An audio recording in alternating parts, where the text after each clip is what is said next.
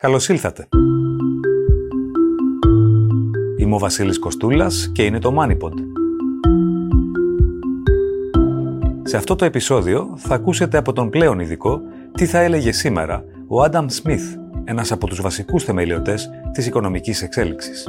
Θα μάθετε επίσης ποιος ήταν ο JP Morgan, τι σημαίνει shrinkflation και ποια είναι τα καλύτερα πανεπιστήμια στον κόσμο.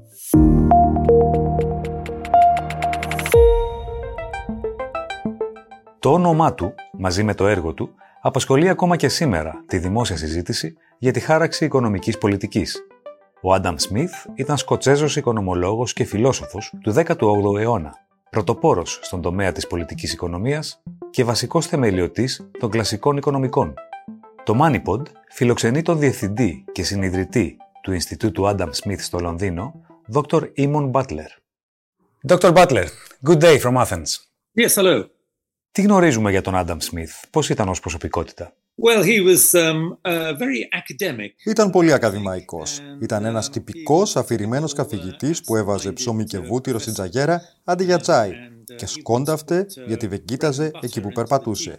Ήταν δύσκολο στην κοινωνική συναναστροφή, αλλά από τη στιγμή που συνήθιζε τους ανθρώπους και μόλις έμπαινε στο θέμα, ήταν ένας ιδιαίτερα συνεκτικός και διαυγής ομιλητής. Του άρεσε να βρίσκεται στις λέσχες της εποχής, που ήταν τόποι συνάντησης κυρίως για άνδρες, οι οποίοι συζητούσαν για την πολιτική, την οικονομία και τη φιλοσοφία.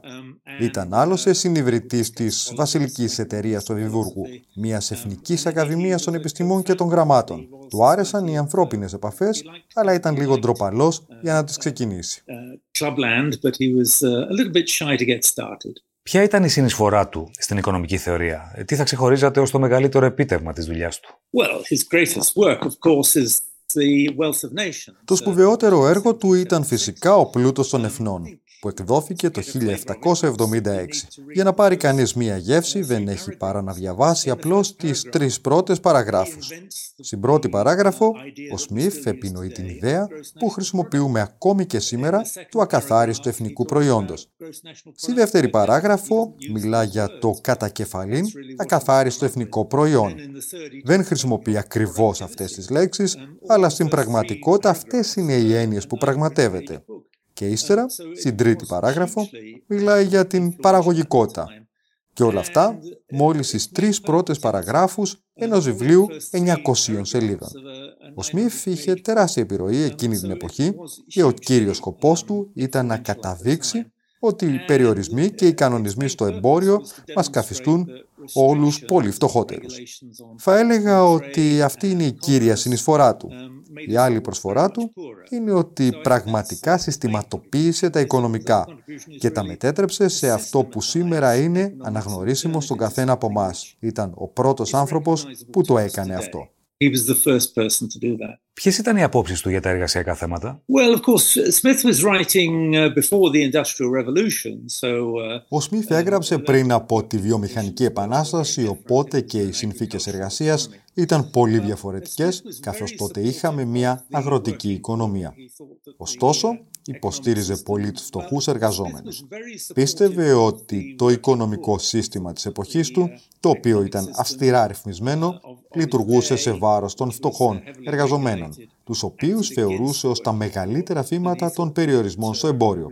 Βρισκόταν λοιπόν ενεργά στο πλευρό τους. Σε σημερινούς οικονομικούς και πολιτικούς όρους, ε, πού θα κατατάσσατε τον Άνταμ Σμιθ, στους φιλελεύθερους, στους συντηρητικούς, σε κάποια άλλη κατηγορία;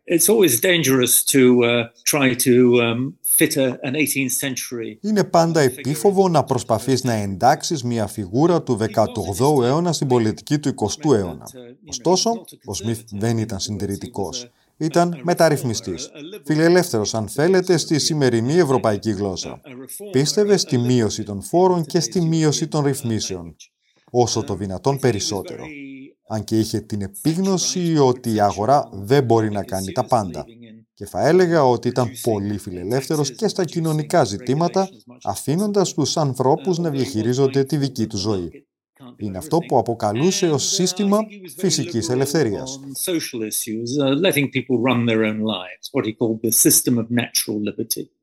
Εντοπίζετε ενδεχομένως κάποιες αδυναμίες στον Άνταμ Σμιθ και τη θεωρία του; Υπάρχουν πολλές αδυναμίες στον Άνταμ Σμιθ, αλλά ήταν πρωτοπόρος. Ήταν ο πρώτος άνθρωπος που πραγματικά συστηματοποίησε τα οικονομικά και τα μετέτρεψε σε κάτι σύγχρονο. Και έτσι έκανε και λάθη. Ένα από αυτά ήταν η θεωρία του για την υπεραξία, την οποία ο Καρλ Μάρξ πραγματεύτηκε πολύ αργότερα. Αν και θεωρώ ότι πρόκειται περισσότερο για μια παρερμηνία της δουλειάς του.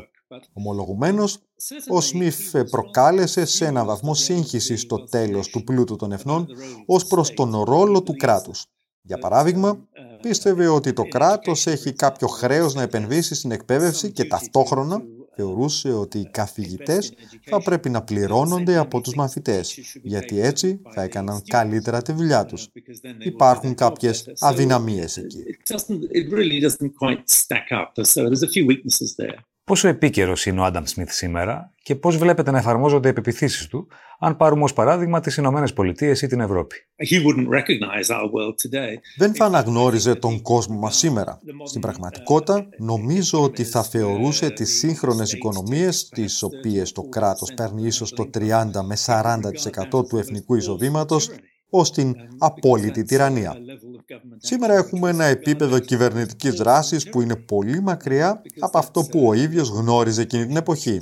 Θα θεωρούσε λοιπόν τις Ηνωμένες Πολιτείες και την Ευρώπη ως τρομερούς τυράννους και νομίζω ότι θα επαναστατούσε στον έλεγχο που έχουν οι πολιτικοί στους λαούς τόσο στην οικονομική όσο και στην κοινωνική του ζωή. Θα το μισούσε αυτό.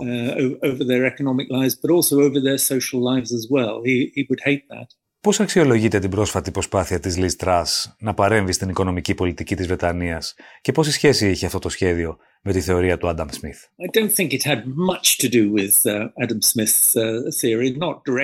Δεν νομίζω ότι είχε να κάνει πολύ με την θεωρία του Άνταμ Σμιθ, όχι άμεσα. Η Τρας πίστευε σε αγορές και στον ανταγωνισμό και αυτές ήταν καλές σκέψεις. Σκέφτηκε ότι χρειαζόμαστε ανάπτυξη για να ξεφύγουμε από το πρόβλημα του χρέους, καθώς ξοδέψαμε πάρα πολλά για το πακέτο της πανδημίας και είχαμε ήδη υψηλό εθνικό χρέος. Και αυτό πρέπει να το κάνεις με ανάπτυξη, όχι με φόρους. Όμως το έκανε πολύ απότομα. Προχώρησε τόσο γρήγορα που δεν έγινε κατανοητό ακριβώς περί τίνος πρόκειται.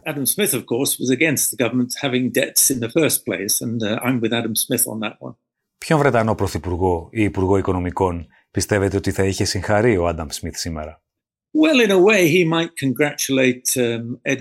Κατά κάποιον τρόπο θα μπορούσε να είχε συγχαρεί τον Edward Heath που οδήγησε τη Βρετανία στην Ευρωπαϊκή Ένωση, μια μεγάλη εμπορική ζώνη, όπως και την Μάργαρετ Θάτσερ για το άνοιγμα της ενιαίας αγοράς. Αλλά πιστεύω ότι θα ήταν και απογοητευμένος για το γεγονός ότι η Ευρωπαϊκή Ένωση κατέληξε να είναι ένα κλαμπ συγκεντρωτικό, υπερυθισμένο, με προστατευτικές πολιτικές. Πέρα από αυτό, σήμερα οι περισσότεροι από τους πολιτικούς μας είναι απλώς διαχειριστές. Δεν είναι άνθρωποι που έχουν όραμα όπως είχε ο Σμιθ.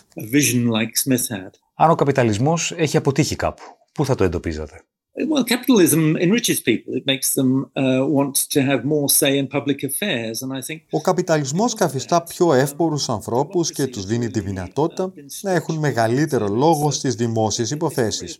Γι' αυτό και θεωρώ ότι η δημοκρατία σήμερα έχει πιεστεί στα όρια της. Στην πραγματικότητα δεν φταίει ο καπιταλισμός. Φταίει αντιθέτως ότι παρεμβαίνουμε στον καπιταλισμό όλη την ώρα. Γιατί πιστεύουμε ότι ξέρουμε καλύτερα από τις αγορές. Τελικά, αυτή η μορφή αυταρέσκειας νομίζω ότι είναι το πρόβλημα. Αν κάποιος επιθυμεί να διαβάσει μόνο ένα βιβλίο για τον Άνταμ Σμιθ και τη θεωρία του, ποιο θα συνιστούσατε; Well, I would recommend my own one on Adam Smith, which is called Adam Smith a Primer. Θα συνιστούσα το δικό μου βιβλίο που ονομάζεται «Ένα αλφαβητάρι για τον Adam Smith» ή ένα δεύτερο βιβλίο «Ο συμπυκνωμένος πλούτος των εθνών». Αλλά υπάρχει και μια άλλη δουλειά του κομικογράφου P.J. Orur, ο οποίος έχει καταλάβει πολύ καλά τον Adam Smith και έχει γράψει ένα βιβλίο που διαβάζεται αρκετά εύκολα. Επομένως, το προτείνω.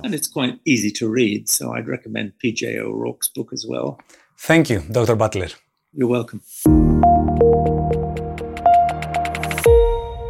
Ιστορία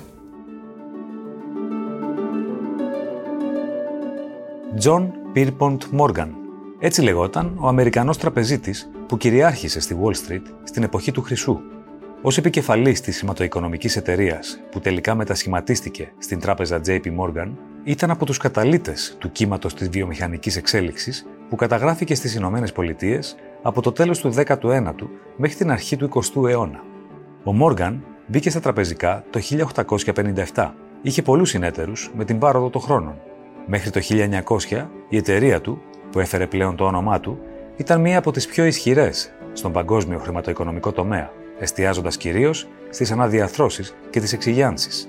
Πολύ συχνά αναλάβανε προβληματικές επιχειρήσεις και έφερνε τα πάνω κάτω για να τις οδηγήσει στην κερδοφορία, μια διαδικασία η οποία έγινε γνωστή ως Morganization. Η φήμη του ως τραπεζίτη και χρηματοδότη προσέλκυε το ενδιαφέρον των επενδυτών. Στο μεγάλο πανικό του 1907, οργάνωσε ένα συνασπισμό χρηματοδοτών που θεωρείται ότι έσωσε το αμερικανικό νομισματικό σύστημα από την κατάρρευση. Ο JP Morgan πρωτοστάτησε στον σχηματισμό μιας σειράς μεγάλων πολυεθνικών εταιριών, όπως η US Steel, International Harvester και General Electric, οι οποίε στη συνέχεια τέθηκαν υπό την εποπτεία του. Οι συντηρητικοί επενούσαν τον Μόργαν για την αστική ευθύνη του, τη συμβολή του στην οικονομία και την αφοσίωσή του στις τέχνες και τη θρησκεία. Όπως ήταν φυσικό, η αριστερή πτέρυγα του Αμερικανικού πολιτικού φάσματος τον έβλεπε ως μία από τις κεντρικές προσωπικότητες του συστήματος που απέρριπτε.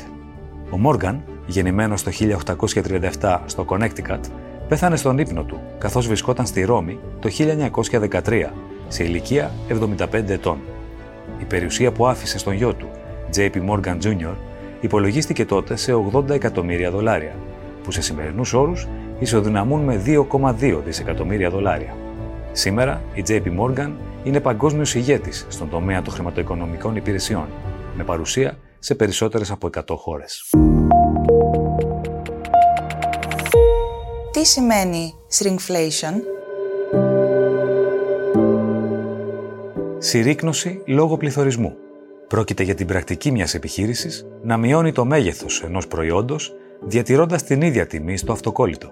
Η επιλογή αυτή συναντάται σε βιομηχανίες όπως τα τρόφιμα και τα ποτά, στο πλαίσιο μιας στρατηγικής που έχει ως στόχο να ενισχύσει το περιθώριο κέρδους ή να το διατηρήσει στο ίδιο επίπεδο στις περιόδους που αυξάνονται τα κόστη παραγωγής.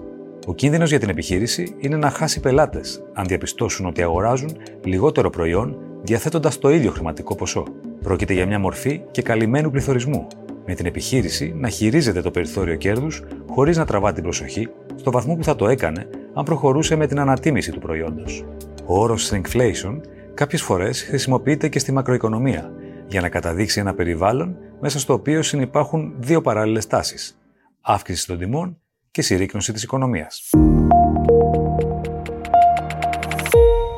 Το ήξερες; Ο Διεθνής Οργανισμός Times Higher Education εξετάζει 1.800 πανεπιστήμια σε όλο τον κόσμο, με κριτήρια που εκτείνονται από την ποιότητα της διδασκαλίας έως τη διεθνή προπτική και την εξωστρέφεια ενός ιδρύματος. Το Πανεπιστήμιο της Οξφόρδης είναι πρώτο στην κατάταξη για 7η συνεχή χρονιά. Ακολουθεί το Harvard, το Cambridge, το Stanford και το MIT. Στο top 200 της λίστας, οι Ηνωμένες Πολιτείες έχουν τα περισσότερα πανεπιστήμια, με 58 ιδρύματα. Ακολουθεί το Ηνωμένο Βασίλειο, με 28. Αν και πρώτο με διαφορά, το μερίδιο της Αμερικής τα τελευταία χρόνια μειώνεται, σε αντίθεση με τα μερίδια της Ανατολικής Ασίας και της Μέσης Ανατολής, που αυξάνονται. Η Κίνα βρίσκεται στην κατάταξη με 7 πανεπιστήμια, από μόλις 2 πριν από 4 χρόνια. Στα πρώτα 500 καλύτερα ιδρύματα της λίστας βρίσκονται και δύο ελληνικά, το Πανεπιστήμιο της Κρήτης και το Εθνικό Μετσόβιο Πολυτεχνείο.